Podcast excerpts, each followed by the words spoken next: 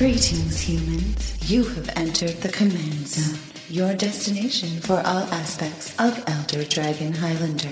Enjoy your stay. How's it, everybody? Welcome back to another episode of the Command Zone. I'm your host, Josh Lee Kwai, And I'm DJ. and we are here today to talk about. Well, this is something that happens all the time, right? Like you sit down, you're shuffling up, everyone's kind of like getting ready for the game, and they push their commanders towards the command zone, and then you go, you see it. Somebody pushes in a commander, and you're like, oh no, not that deck. You're like, ooh. I don't like that deck. Yeah, so that's what we're talking about today. We're talking about our most hated commanders to play against, right? oh, yeah. Yeah, these are the le- legendary creatures we just do not like to see across the table from us. But before we get into the main topic, you know, maybe you like annoying your friends, or maybe you need to get some cards to fight against these decks that we're going to talk about.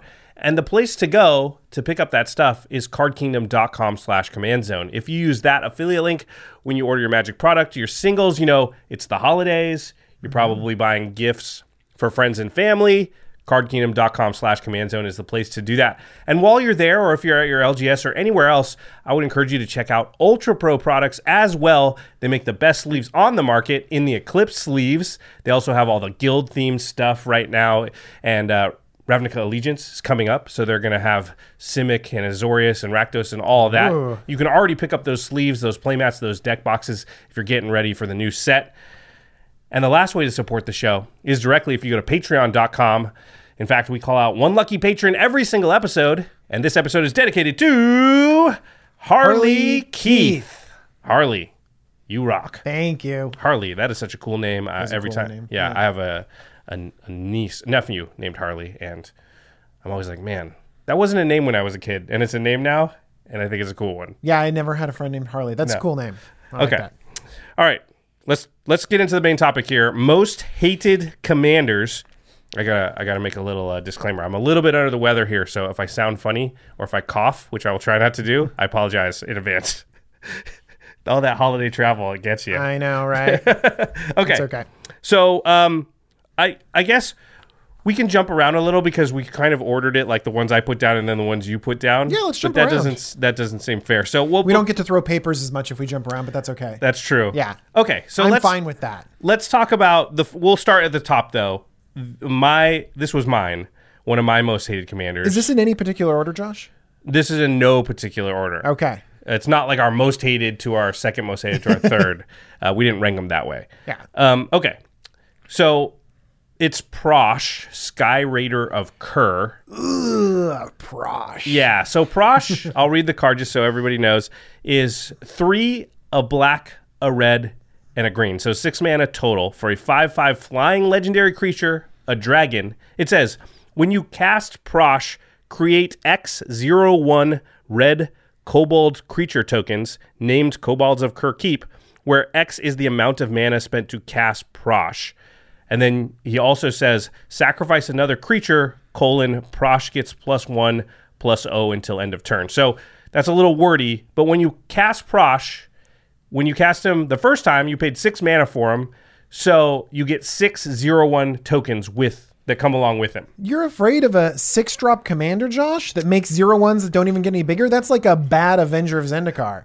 Yeah, it seems like this this card wouldn't be that great until you've played against it. It's real good. Yeah, and also the fact that there's a sacrifice outlet stapled to Prossh is very, very important. It's a free sacrifice outlet too.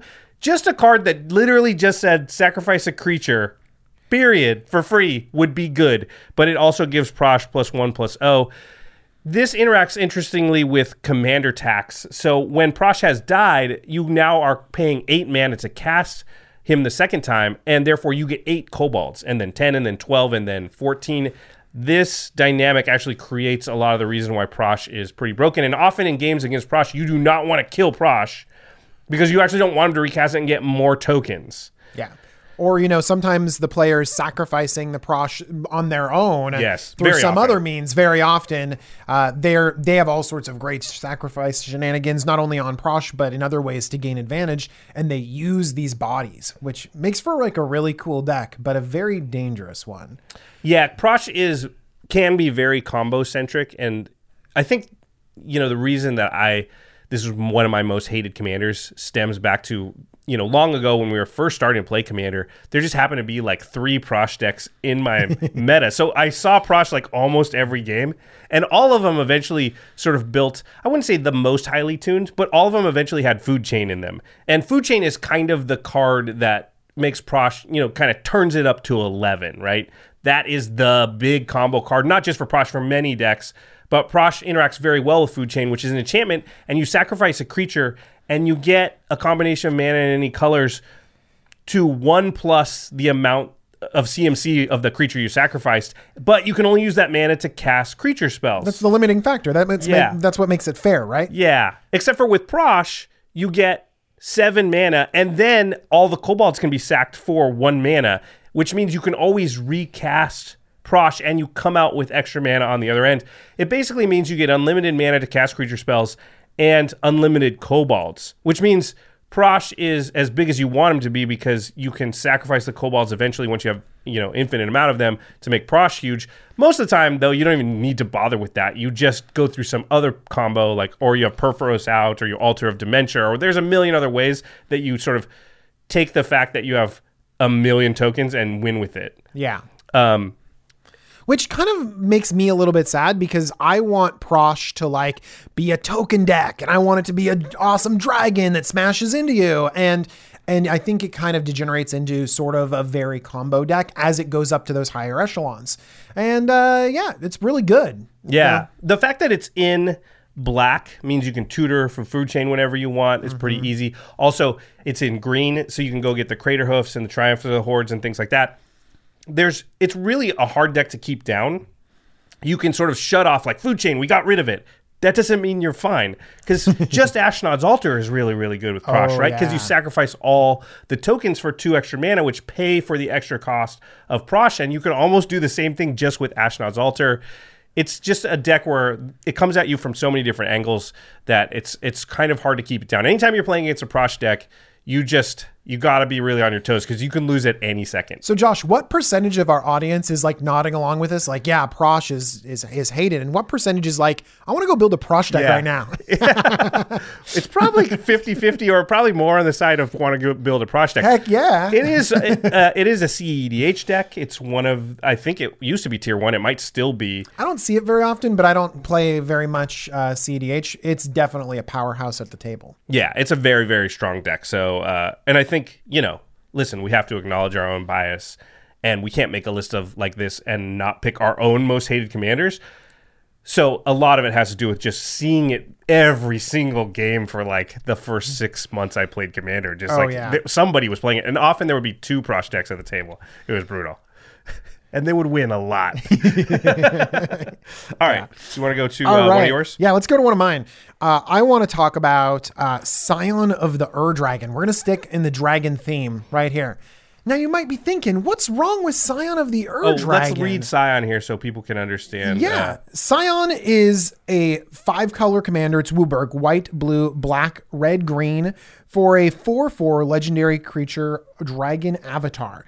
Uh, the Scion has flying, and for two mana, you can search your library for a dragon permanent card and put it on into your graveyard. If you do, Scion of the Ur Dragon becomes a copy of that card until end of turn, then shuffle your library. That on its surface sounds awesome. It's a five color dragon deck. You get to pull dragons out of your deck and stick them into your graveyard, and suddenly you've cheated an amazing dragon that you can smash your opponents with. We should we should mention a couple rules things about this. So when Scion becomes the copy of the thing, it actually loses the current ability that it has. Mm-hmm.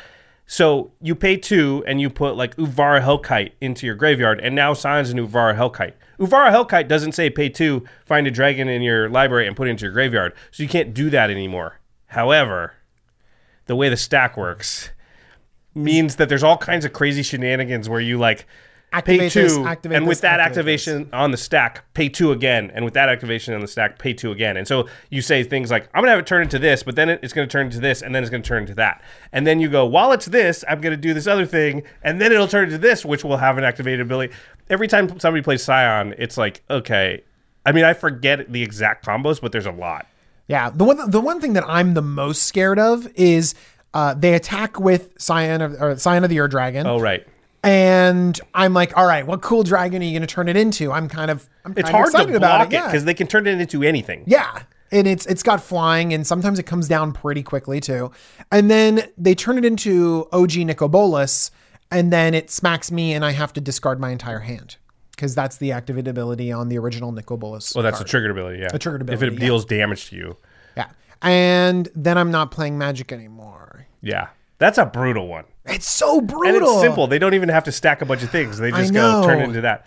So I like I like the reason why I think I I don't like this card uh, playing across from me is that I kind of want to pl- see them smashing with dragons. I kind of want to see a cool dragon deck, and it just ends up hitting me, and I end up discarding my hand and being all sad. If you and play- it's just me too. It's not everyone else. Why do you always have to come after me? There's these. There's a combo I've I've been on the receiving end of, which is that they turn it into something that has fire breathing. They pump it, and then they turn it into Skithiryx. Yeah, I've seen So it hits too. you for 10 infect just out of nowhere. You basically always have to block the Scion every time they swing it, but there are ways to make it unblockable and stuff too. Like Yeah. it's And also, there's like ways to make it like you target it, and then they turn it into the one with hexproofy one, hexproof, yeah. the hex hexproofy one, and stuff like that. yeah, it's it's a real yeah. I get where you're coming from because you're like cool deck, this is gonna be a cool dragony deck, but it's really just a combo deck. It's really just to smash me in the face so I discard my hand deck. Anytime you're cheating and tutoring, cheating mana cost and tutoring stuff, you're probably doing a good job, and that's what Scion does. Totally. It's Yeah. totally powerful. It's awesome. All right. awesome. I don't know. I'm kind of with you. I don't like it that much. Uh, it makes me groan when I see it across the table from me. Okay, well, here's one that makes everybody groan when they see it across the table. It's Grand Arbiter Augustine the Fourth. Yeah. so this commander is two a white and a blue for a legendary creature, human advisor. It's a two three, four mana two three. Doesn't sound bad so far. It says white spells you cast cost one less to cast. Blue spells you cast cost one less to cast. Just uh, you know, your spells are cheaper. That's pretty powerful, but it again doesn't seem. Why would you hate it, Josh? Because the last line of text says spells your opponents cast cost one more to cast. Josh, it's only one more. Uh, it's so much more. it's so much more. And the fact that their spells cost two less, everybody else's cost one more. I know sometimes their spells only cost one less, but they have a lot of like dual colored Yeah. spells in there. And that gap is so huge that like Grand Arbiter decks, and they often they often pile up the tax effects, right? So they're like, well, I'm already making everybody mad with my commander, so I'm just going to put in Aura of Silence, Spell Tithe Enforcer, and I'm going to make it so that all their spells cost two, three more to cast. And then I'm going to counterspell because counterspell's so good.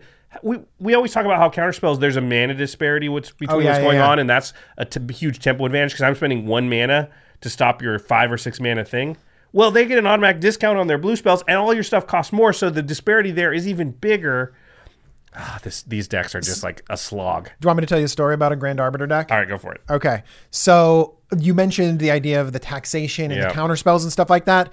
Uh, my opponent leaned pretty heavily into that. And uh, even though they're in blue and they have access to all all sorts of counter spells and interaction, uh, I got mana tithed. They're like, I, just, I just for the white ru- just for the rubbins. That's a one, one white for a counter target spell unless the opponent pays one. But it's super good in this deck because they don't have one extra. Because you're taxing them so hard that they're always just casting. You know, they're like, I have a four drop, but it's going to cost five. I'm actually going to play my three drop for four because that's how much mana I have. And then you go, mana tithe. Yeah, Yeah. They were running Force Spike and Mana Tithe, and you, you're just like desperately tapping all your mana to get a piece of ramp out. You're just like, please, I need just like one piece of ramp. Nope. And it's like, Nope.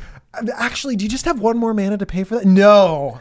The other thing I'll say about Grand Arbiter decks is they have a ton of that stuff, a ton of wraths, and they're pretty low on win cons as a result, right? They want to counter everything. it's a slow they want to.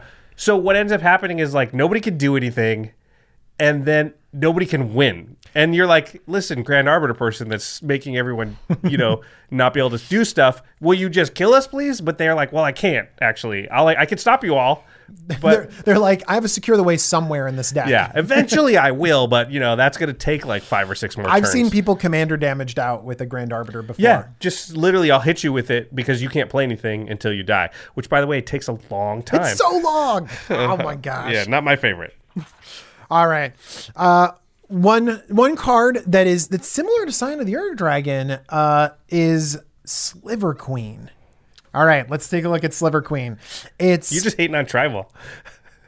am I hitting on tribal? No, no, you're actually not. I'm just No, I'm just starting like that tribal. narrative. Oh my gosh, Yeah, don't do that. 'cause I love dragons and now slivers. I know, right? Okay, Sliver Queen is white, blue, black, red, green for a seven-seven legendary sliver. Good rate. Um, and it has an activated ability. Uh, two 10 to mana matter 'cause there's to not a lot put of a one-one colorless sliver creature token onto the battlefield. So two mana of any color, and you create a one-one sliver. This seems like it'd go in a sliver deck really well. Mm-hmm. It's a cool commander that leads the way, and then you play all sorts of slivers, and then for just two mana, you get a 1 1, which isn't that good of a rate. But when the slivers are all buffing each other and synergizing and everything's going, then you're paying two mana for another awesome creature that goes onto the battlefield. Yeah, if you don't know, slivers, the way they work is, or most of them work, like any card that's a sliver usually gives all slivers an ETB effect or something like that. Muscle sliver says Yeah. all slivers get plus one plus one. Yeah. And the newer slivers actually just say all your slivers That's get so and so. But in Commander, that doesn't tend to matter because there's not a lot of slivers on the other side of the battlefield very often. So this two mana create a one one sliver often like triggers like three or four things because you have all these other slivers out that say when a sliver enters the battlefield, destroy an artifact. One in a green you know, da, da, da, blah, blah, sliver. blah. Yeah, exactly. Uh, yeah, draw a card for some of them. You know, all your slivers get flying, stuff like that. Actually, I'm totally okay with that build of this deck. But I think that's super fun. Yeah, that's what you think this deck's going to That's be. what- exactly. That's what I want this deck to be, but it's not. It's like it's like always hidden in Sliver Queen is just like a degenerate combo. And it has to do with that two generic mana to activate it. They should uh, have put some colorless mana or If there was a col- if there was any color Or, in there, colored mana, yeah. yeah. If there's any colored mana in there, then some some it basically makes it one little hoop to jump through and makes it hard to do. For example, Ant Queen. Yep. Ant Queen is not this like broken thing that like takes over the format. Um, Ant Queen is one in a green to activate and to put a insect creature token on the battlefield. You think they would have learned by now? Like put a colored mana or two in there. Like Thrasios is the same problem. When it's all Oh, colorless right. mana, it's just bram, bram, bram, alarm bells are ringing. I'm sure some people hate Thrasios out there, and Oh, we yeah. just didn't mention it because we have Thrasios decks. Well, Thrasios is my favorite deck, but it is very powerful. maybe But people maybe people are looking back at you and you're like, I hate Josh's deck. oh my gosh. so, but back to um, Yeah. Sliver so the Queen. way to you abuse it, Yeah. uh, is Ashnod's altar. Oh, yeah. uh, and that basically gets you infinite ETBs, and so things that we talked about just with Purphoros a second ago, like um, Ashnod's Altar is you sacrifice a creature and adds two colorless mana to your mana pool. So that pays for the, two mana sliver. for Sliver Queen to make the sliver that you then sacrifice to Ashnod's Altar, and that's an infinite loop. Yeah. So Purphoros deals damage every time a creature enters the battlefield, so you just kill everybody. Or like we said, let's say let's yeah, or stuff, one of the slivers that triggers like destroy, you know, an artifact, destroy all the artifacts, destroy an enchantment, destroy all the enchantments. Just you know, all kinds of stuff happens. Yeah. Yeah. Draw a card, draw all the cards. Yeah. Uh, and then also there's uh, Mana Echoes, Oh, which yeah. is a crazy card. It's a cool card, but it is broken. Uh, basically, when a creature enters the battlefield, you create an amount of colorless mana equal to the basically the creature types it shares with, and so you reach a critical mass of slivers, and suddenly you just have infinite slivers and infinite mana. Yeah, if you mana echoes is if you uh, a sliver enters the battlefield and there are three slivers on the battlefield, you're gonna get four mana now because it's one also. Oh my gosh! And it's then better. Yeah, and then you do that again, right? You use that mana to make more slivers, which makes you more mana. That card went way up in value when all the tribal stuff came out, so it's actually pretty expensive now. Oh, I is it think. really? Yeah. So maybe we will and also Sliver Queen is on the reserved list. So and is kind of expensive now too. Yeah. Uh, if you like Sliver Queen, uh, you might want to buy that before they print slivers again. They will print slivers again one day uh, because they're awesome. And People love buy, slivers, People yeah. buy them, Yeah. and so if you want a Sliver Queen, like buy it now. They're not going to break the reserve list. We're not going to have a reserve list conversation, but I think that Sliver Queen's a cool card. You're telling people to buy your most hated deck or one of them, Yeah, but they don't have to build it like that. Like you don't have to have Purphoros. Just go slivers. but All the problem slivers. is you never know. You can't trust it. I you're like at any moment. Oh, it looks like it. you're doing the fun thing, and then Purphoros, Ashnod's Altar, kill everyone. Do you know what else sometimes hides in these five color decks too? Is like it's like, oh, like I'm playing this deck, Hermit Druid combo or something like Oh, yeah, that. that's Like true. so sometimes there's things hidden in this deck. And you brought it up when you were saying like you can't trust them. Yeah. Five Maybe if I decks are- play against you a few times and you bring it to your play group, you can start trusting them. Yeah, five color decks are tough because they can tutor for everything. Yeah. and they have every combo uh, in there. They could, right? They could. Yeah. Yeah. Okay. Um, my next one is the Scourge of 1v1. It is. it got banned in 1v1. Um, it's Baral, Chief of Compliance. Let me bring it up here on my phone so I can read it. This this did get banned in 1v1. I think it got banned in Brawl too. I think it did too. Yeah. Yeah. It's Baral, Chief of Compliance, got banned in Brawl, the format. That I know that gets confusing. uh, okay, it's one in a blue for a 1 3 human wizard. Says instant and sorcery spells you cast cost one less to cast. Similar a little to Grand Arbiter. But then it says whenever a spell or ability you control counters a spell, you may draw a card. If you do, discard a card. That's. I mean, that's pretty good.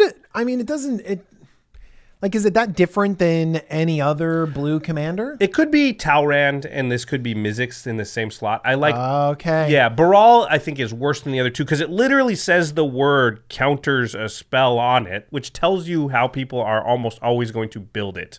And that is the counter everything deck, the permission deck to the max. It's very it just there's a lot of things about it that I don't love, which is like every time you do anything, you just have to look at the Baral player and be like, I cast this, does it resolve? Okay. Now I cast this. Does it resolve? And every time you're like, do I bait out the counter spell? Do I blah blah blah? And the fact that it gives the discount to their instants and sorceries does what I said earlier. It widens that gap between the amount of mana they're spending, which is versus how much they're wasting of yours. Also, Baral's a two drop. Yeah. Why the heck did they make Baral a two drop? If it was a four drop like Talrand, I think it would be okay. Comes out so early, and you have to kill it like twice before it's hard for them to recast.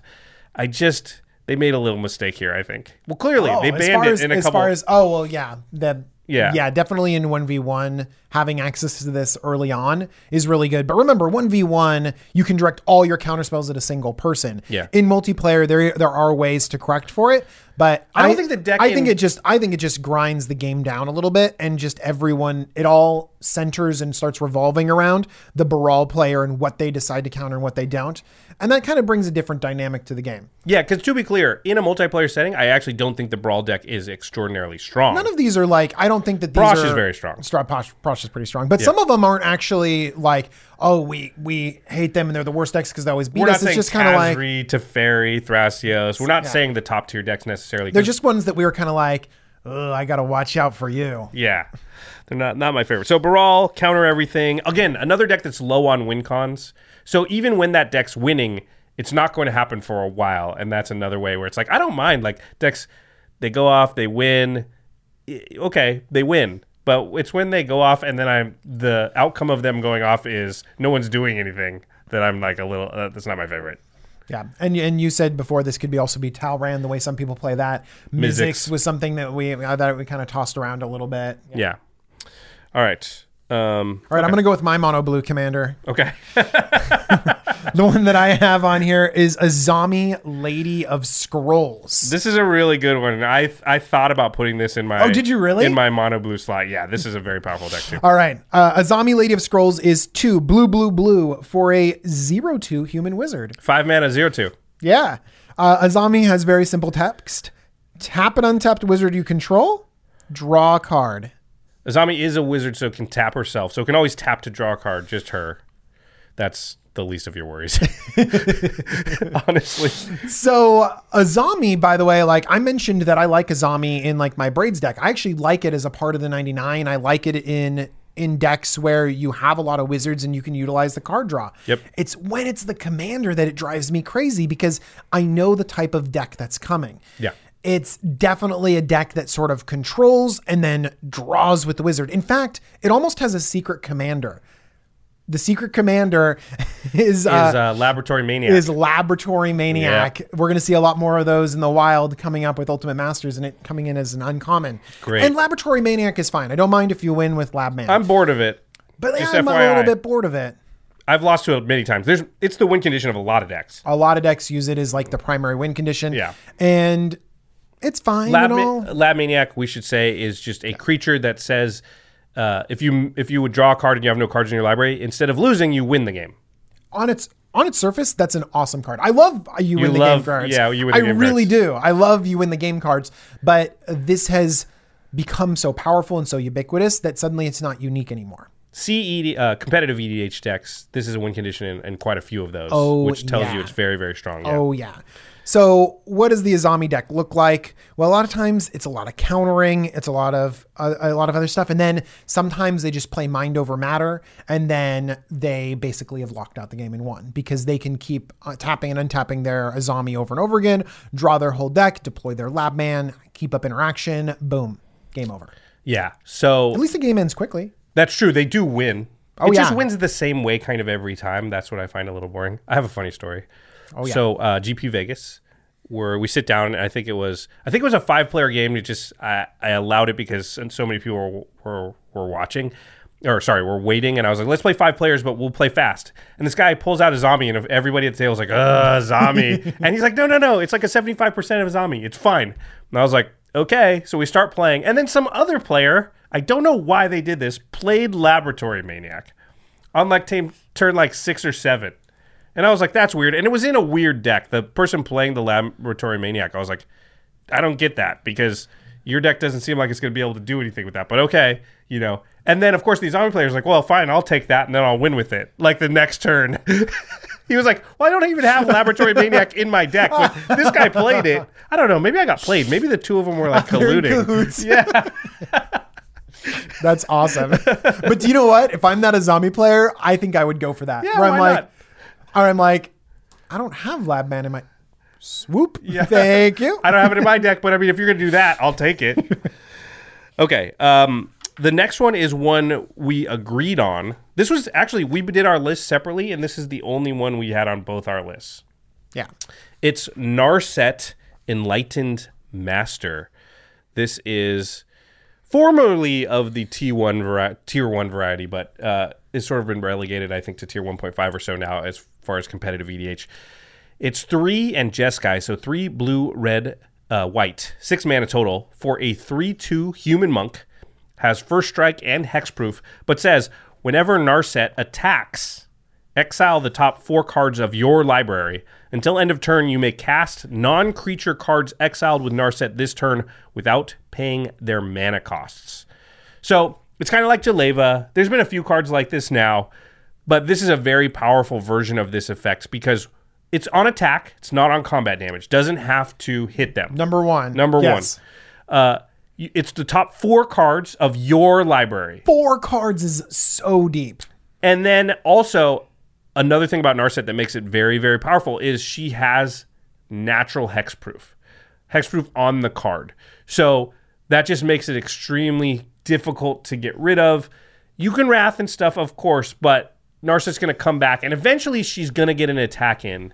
The only games you beat Narset is where she literally never attacks. Sometimes I've seen it whiff before, which is very, rare. satisfying. Yeah.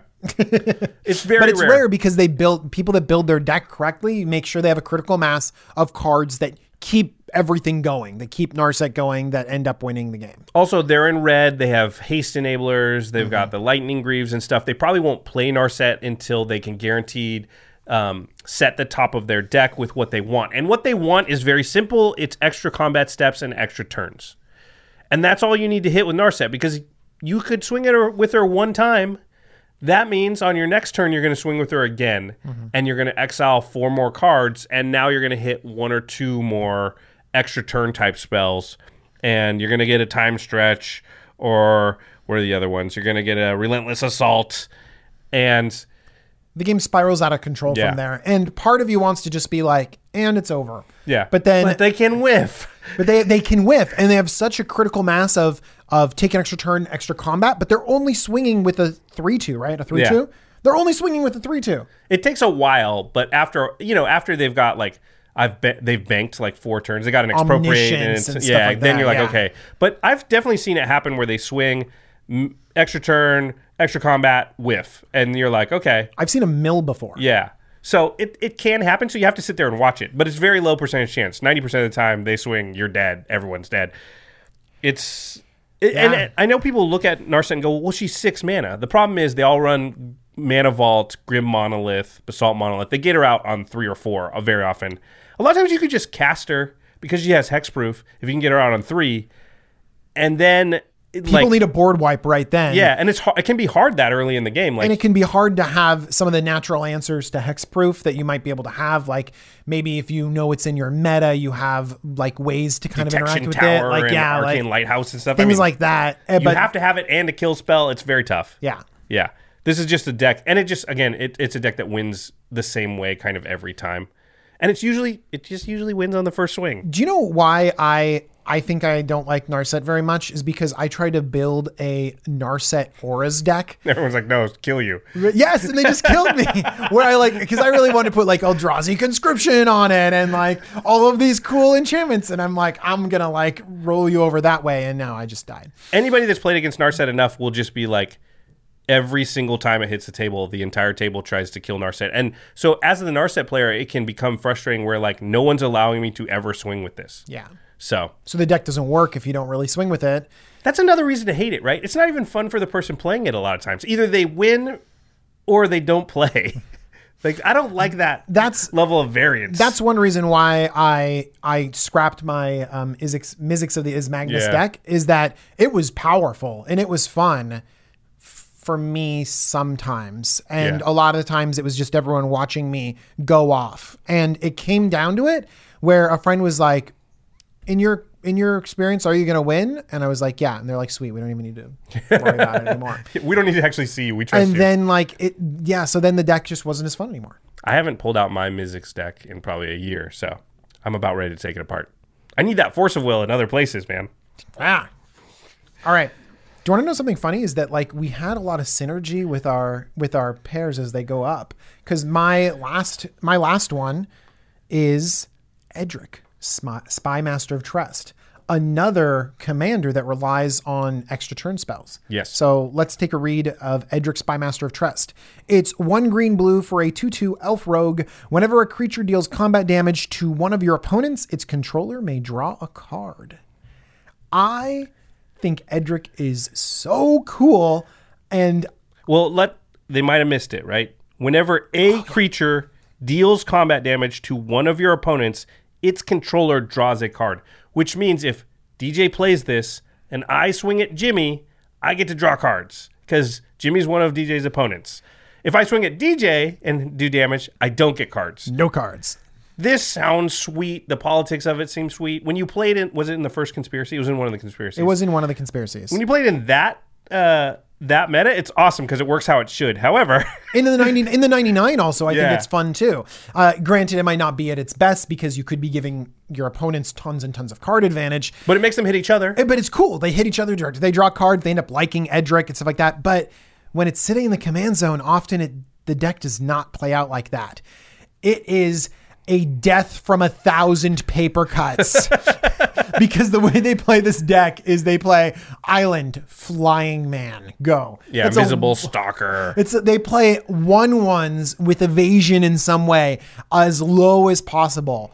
Uh, one of the rules of thumb is that you need to have as much power as mana put into it. So they need like two mana, two mana, two ones with evasion are like on the edge of unplayable. Yeah. But as many one ones with evasion as possible. And so they play those out. And so sometimes you see the curve of turn one, one mana, one one. Turn two, two one mana, one ones. And then Edric, draw three cards, go. Yep. Then it's the next turn where they're drawing five cards. And then suddenly you're facing down an extra turn spell. Yeah, that's where it starts to get you. Where they- That's where it starts to get you is that they gain this super huge card advantage so quickly. They start amassing more and more cards, and then it's inevitable that they play extra turn and they attack through again, draw as many cards, extra turn spell, and they chain all this stuff together. when you're drawing, once they're drawing like seven or eight, their chance to draw an extra turn spell is so high that they play it, hit you again, draw eight more, probably draw one, and on the extra turn, play it, and then they can just get into these chains. Yeah. Yeah. It's pretty yeah, it all it, it usually ends up like at the end. It's usually like. Eh, they took like seven turns in a row and killed us all with a bunch of you know But with you get nine like one poked ones. with these Yeah. tiny, tiny creatures, and it's just like, ugh, ugh, ugh. I do like seeing Scryb Sprites or Scryb Sprites on the battlefield because I haven't seen those since like 1994. Oh, I like script So every time I see Yeah. one from an Edric deck, I'm like, oh, I remember those days when we thought that card was good. I know, right? Yeah, I don't. Edric doesn't bug me too much, even when it does that, because you do have a chance. Although it is hard, because when you wrath, usually they've drawn enough cards that they don't care that much. Yeah, I think you totally you totally do have a chance, and there's some interaction there. Um, it is just one of those cards that again I see across the battlefield. And I'm like, Ugh, like I wonder what kind of Edric deck is. Am I just going to get poked to death by fairies? Yeah, probably. Probably. Probably. Right? Yeah. All right, uh, we have some honorable mentions here. Yeah. So, why do we have honorable mentions on this list, Josh? Uh, because we're gonna get yelled at if we don't talk about some of these. Also, these were, you know, I considered a couple of these. I did too. I don't mind them myself though. So I was mostly like, I know people. I was, I was sort of thinking like, I know people don't like some of these, and so I feel like we should mention them. yeah. Um, Zur was one we both thought about. Yeah, again, I don't I don't mind Zur. And actually, um, I think the Zur that we dislike is Doomsday Zur, the one that Yeah. sort of combos really quickly. And I've actually seen a lot of more goofy Zurs uh, Yeah. around recently. And so I've actually thought Zur's pretty cool. Yeah, Zur tutors uh, enchantments and puts them into play, so that's a very strong thing to be doing. But And sometimes the lines are very established that you're like, the first thing I get is this, the second thing I get is Yeah. this, the third thing I get is this. in the very strong decks, actually, Zur is kind of a backup plan to go get Necropotence, and the Doomsday thing is the main part of it, which doesn't actually rely on Zur, which is Yeah. weird, but that's the way it goes. Uh, Atraxa is another one that a lot of people don't like. I feel like people don't like Atraxa simply by virtue of the fact that she's everywhere. Like you see her all the time. She's super popular. Yeah. It's kind of like me and Prossh, although I think Prossh is a much stronger deck than the Atraxa decks. But when you just see a commander consistently all the time, maybe two or three people in your playgroup have it, you just kind of start to get sick of it. I actually don't mind Atraxa because there's a ton of different ways to build it, and I've seen so many different variations Yeah. of it that ultimately your deck could be very different than another person's deck. Atraxa Super not like- is a little bit like, uh, it's going to be a slog. It's Yeah, not like, I know it's not so about that. powerful, but it's just like, ah, it's going to be a long game because we're going to spend a lot of time trying to get rid of Planeswalkers and keep Atraxa under control. But Hmm, yeah. it's still a cool deck. Um, Animar? Animar, we might be a little bit inoculated against because Vinny plays Animorphs, which you can watch on game nights, deck. which is a sweet deck. Yeah. And uh, he still has some combos in there, but I know a lot of people that have Animar decks that are really difficult to interact with because it's a race to um, statue. What is that called? The statue combo where you just bounce. Ancestral Statue? Yeah, where you just bounce the statue back and forth over and over again, or some other dream, Cloudstone Curio. dream there's, a, stalker, dreamy dream. there's a whole bunch of cards that basically go uh, infinite with Animar once you get a couple of counters on him. So Animar is a creature that every time you play a creature, he gets a 1 1 counter. And then all your creatures cost one mana less to cast for each counter on Animar. That's why with Morphs it's really good because Morphs are always three colorless mana. So once you get three counters on Animar, you just cast all your Morphs for free. Yeah, it's cool though because in that deck you have to pay mana to flip them up.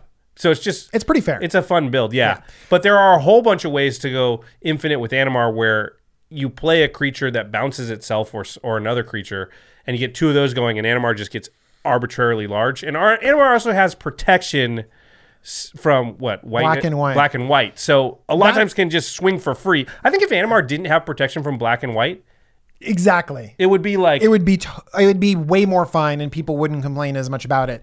Uh, yeah, I think it's the protection. Animar's another one I think that used to be like a top tier deck, Yeah. similar to Mar- Narset, and now is not. So uh, is is still you know in that high tier, but not like considered one of the best decks in the format. It's not a power level thing necessarily. It's just when you lose, you just tend to lose to like you know the Arbitrarily big Animar. yeah. Definitely, and that can happen early. Like I've I've died to even Vinny, who's not normally comboing out, but if he just happens to draw the card, it's like, oh, it's turn three, it's turn four. I'll just, I guess, I'll kill somebody. Yeah, it can happen out of nowhere. Uh, and the last one that a lot of people mention is Derevi. Derevi is. Do we we talked about Derevi a few episodes ago? I Yeah. forget why. Uh, Sheldon Menery. Oh, um, right. had it in the article of a card that he thought was dangerous for the or that he didn't like in his play group. That's one of his most hated cards. Yeah, there you go. So Derevi taps and untaps things and gets around commander attacks. Problem is, Derevi decks are usually stax decks. They usually revolve around things like Stasis and Winter Orb because Derevi gives you a way to tap and untap things that other players don't have. And so, similar to Grand Arbiter, you just kind of run into these games where, like, It's gonna be a slog. Yeah, and also also feels a little bit similar to Edric 2, where they they have these creatures that can get through and trigger Yeah. uh, Derevi over and over again, and so you are getting hit, but you're getting hit for like four, but then it's giving them such a man advantage. Uh, you you feel the game slipping away, but slipping away so slowly. Yeah, it's a lot of times it's like a couple flying vigilant creatures, and you're like, "Yep," but I can't untap ever, and they're getting to tap three things to my zero things, and so that's just enough that it's yes, I'm going to die to that. It's just going to take a while. And if you kill Derevi, it's just like boom, right back on the battle. Oh yeah, they're like, "Yep, just recast." Yeah, Derevi is. But again, this is under honor- honorable mentions. I might be like a little bit annoyed by Derevi, but I'm actually uh maybe I don't see it enough uh, that it's not driving me insane like some people out there. But I kind of like the Bird Wizard. It looks cool. I used to have a Derevi deck, and it did some of those stasis uh, winter orb things, and I was like, eh, "This is not that fun, and it takes forever." So I took it apart. So maybe that's why we don't see Derevi a lot because people who play it know. maybe got bored with it. I don't Yeah, know. maybe. Okay. To the listeners, what are your most hated commanders to play against? I'm sure we missed some, and you're going to be like, why didn't you talk about this one? Well, this is your chance. Just go into the comments or go to Twitter and uh, let us know. Do you know what's funny is I think that this changes throughout metas. It changes Yeah. throughout play groups and stuff like Changes over that. time. It changes over time. I used to hate Uril of the Miststalker. Yep. because it had hexproof and it was just big and it smashed into it. And I was like, "Grr, I hate it. So I built my deck kind of around it. And uh, I haven't seen a Uril deck in years. It's very strong deck still, but yeah, it's one of those ones that as things have evolved, maybe, I don't know, have more cards come out that kind of naturally hate it out. That can happen too. Or Yeah. just people just got bored with it and they're building the new thing. Uh, just this Rafiq was one super- that. Rafiq was another one too. I wasn't really bothered by Rafiq because I felt like I could always hold up instant speed removal. But still, like Rafiq, man, plagued some play groups for a time. Rafiq was definitely a commander that used to be it would go into the command zone and everybody else would be like, "Oh, Rafiq." but I feel like nobody does that anymore. They're not scared of Rafiq. I w- I was inoculated to Rafiq early because of you know I have to learn how to defeat infect, which is the same way you defeat Rafiq. So, you know, didn't have to worry about it after a few games. So now you guys have a list of the commanders that you need to bring when you play against Josh and Yeah. I at GPs. Yep, exactly. Uh, So definitely make sure you build these decks and, I didn't even and think bring these that. cards. Now all I'm going and to see is the decks Grand Arbiter decks.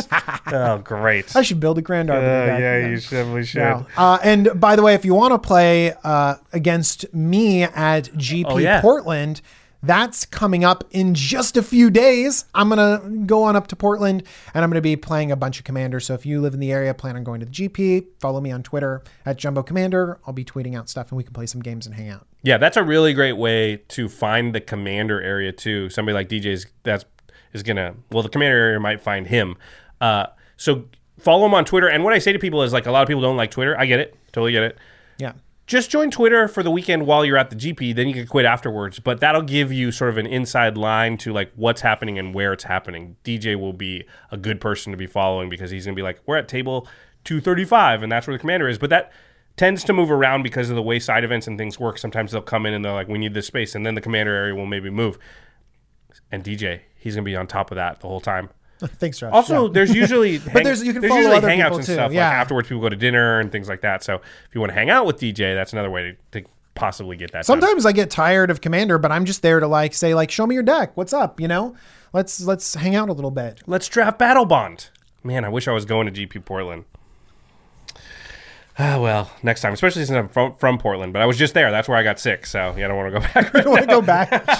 I don't want to get more feel like sick. I'll get double sick if I go back. Um, so we just talked about a bunch of most hated commanders, but maybe you like them, and if you do, you should go to cardkingdom.com slash command zone. That's where you can pick up the Prossh deck like we were talking about. If you use the affiliate link when you do that stuff, you really are supporting this channel, game nights, extra turns, all of our content. It's the holiday season. You might want to buy gifts for people. That's a great way to do it. Also, if you buy them an expensive card like Food Chain, you probably want to put that into a sleeve because it's expensive and you want to protect it. And who makes the best sleeves on the market? Well, it's Ultra Pro. You really want to get the Eclipse sleeves. All of their sleeves now have that Eclipse technology, though, where they are super durable. They will last for a long time and they will protect your stuff. Also, as far as gifts are concerned, they've got these awesome wall scrolls that we've talked about before. There's the History of Benalia one back there. There's the Black Lotus one uh, that you've seen on game nights. There's a ton of awesome gift ideas for you know magic lovers in your in your play group and your family and all that. So pick that stuff up, support the channel, and uh, make somebody happy. Okay, Now it's time for the end step where we talk about something cool outside the world of magic. So, have you ever watched the show Narcos? No, I haven't. So on Netflix, there's a series. It's called Narcos. It's been going on for a, a number of years now, but they just started up sort of a new series of it. That's hard to explain, right?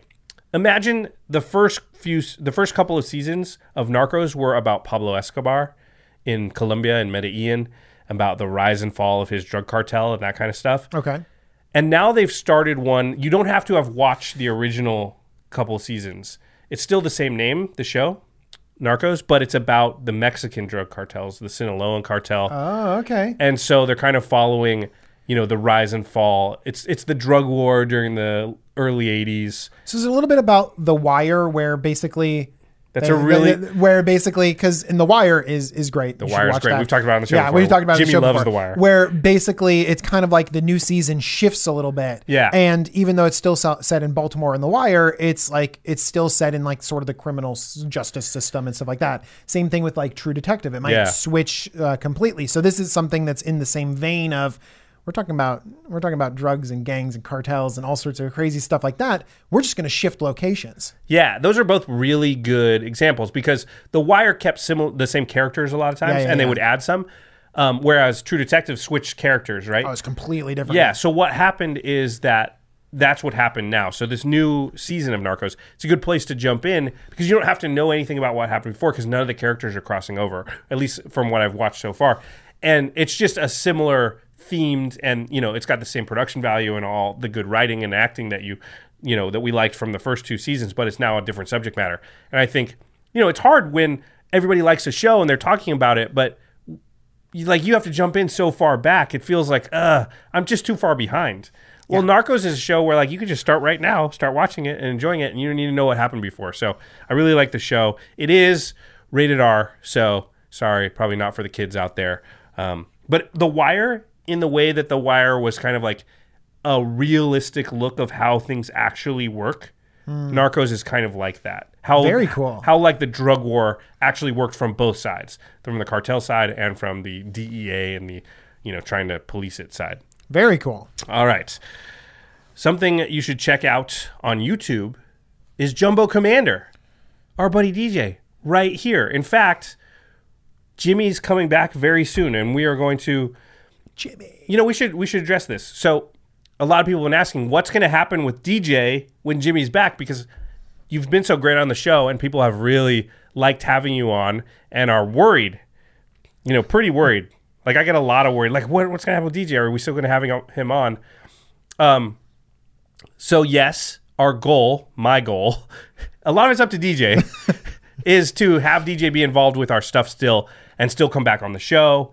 Game nights, you guys have been asking us to have DJ on game nights. We hear you. He's definitely going to be on. Eventually, it's been tough because game nights is planned so far in advance that like we just had to, you know, eventually find the spot where we could fit him in because a lot of that stuff was pre-planned months ago.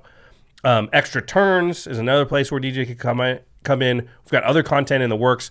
Um, I don't know, DJ. Do you want to talk to that at all? People that are asking, like, you know, Command Zone, DJ, what's going to happen? Do you? We don't know exactly what's going to happen, but Exactly. And I think one of the most important things is that we we want to welcome Jimmy back with open arms, really, and that he is rearing to go. And so uh, Jimmy is going to come back and just start loving Commander again and talking about it and stuff like that. And we want to make sure that he has the the platform to be able to do that. So I'm excited to watch the Command Zone with Jimmy back on it, and I'm excited to do more interaction. And honestly, it's about the creative process.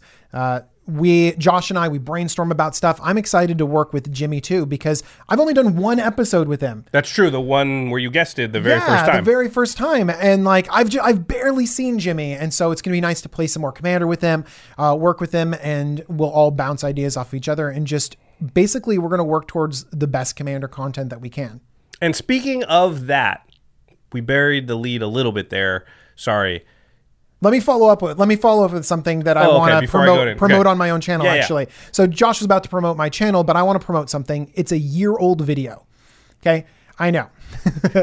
Basically, I made a video that did not get a lot of a lot of views a year ago and because it's not an exciting topic. Basically, it's hey, do you have a bunch of bulk lying around? Uh, this is the time where a lot of places are accepting like toys for kids. They're accepting a lot of stuff, and is a I good one. made and I made a video about how to turn your bulk into an awesome present for someone that doesn't have a present during the holiday season. And it's actually a little bit more tricky than you think because a lot of places won't just take a stack of magic cards. Yeah. And so sometimes you have to find the right thing, put your magic cards through the right process, prepare the right gift so that when people get magic cards that they're actually getting something cool that they're excited about and not just getting draft chaff. Uh, so I want to promote that video. I don't know how to get people to watch a year old video, but we'll put in links and What's it try to repost and stuff like that. It's called donating for the holiday season, and uh, I'll link it in Twitter. We'll have links all- over the place. It'll be linked in the show notes. Yeah. Yeah. So if you have a bunch of bulk lying around, we kind of all all do. Yeah. Yeah. And and you're thinking about putting something together that would be really cool for people. This could be a video that could help you do that and and help get magic cards out to more people and give people good Christmases. Um, also, one thing I mentioned in the video that I'll mention here, maybe along with it, you donate socks and underwear because that's one of the things that people need most uh, for these donation facilities and they get the least of so you might come there with like this weird thing of magic cards that that might be a little bit sketchy for someone but also a huge pack of underwear and socks and then they're like all right we'll take it all Oh yeah, yeah. You kind of entice them like, well, I want that socks and underwear. So Yeah, even if your magic cards so are kind of weird, Yeah, so I'll take this this weird, slightly unwrapped thing or something like that. Um, but anyways, please check out the video because I think it could do a lot of good for a lot of people out there. That's a really good idea. And please also think about donating to, you know, good causes around this time of year because oh, there's a lot of kids out there that just they don't get any presents at all. Yeah. So you can simultaneously be giving them a game that you love and that's going to be like a good companion for them throughout their entire life. So, yeah, I like that message. Just shows what a good guy DJ is. A couple of other good guys that you should check out are our sister podcast, Alex Kessler and Ben Bateman. They do the Masters of Modern. They talk about the modern format, all things competitive magic. Okay, when this video releases, Ultimate Masters won't quite be out yet, but it will be almost out, which means some of you are going to be getting a bunch of cards that are good in Modern. Alex and Ben will tell you what to do with those cards. We're gonna tell you to throw them in commander decks. They're Yeah. gonna actually say Yeah. like, no, no, no, we got a plan here. there are a ton of them that are good in Commander, let's be honest, but some of them are only good. Like if you get Tarmogoyfs, you need to put those into Modern decks. So uh, Alex and Ben, the Masters of Modern, just go to YouTube, type in the Masters of Modern, and you'll find their stuff, or they're right next to us at collected.company. Our editor for the show is Josh Murphy. Murph. Thanks, Murph. And special thanks to Jeffrey Palmer at Living Cards MTG. We have a beautiful waterfall behind us. Search for Ascanta. We found it. It says Kanta. All right, everyone. Thanks for watching. Bye. Peace.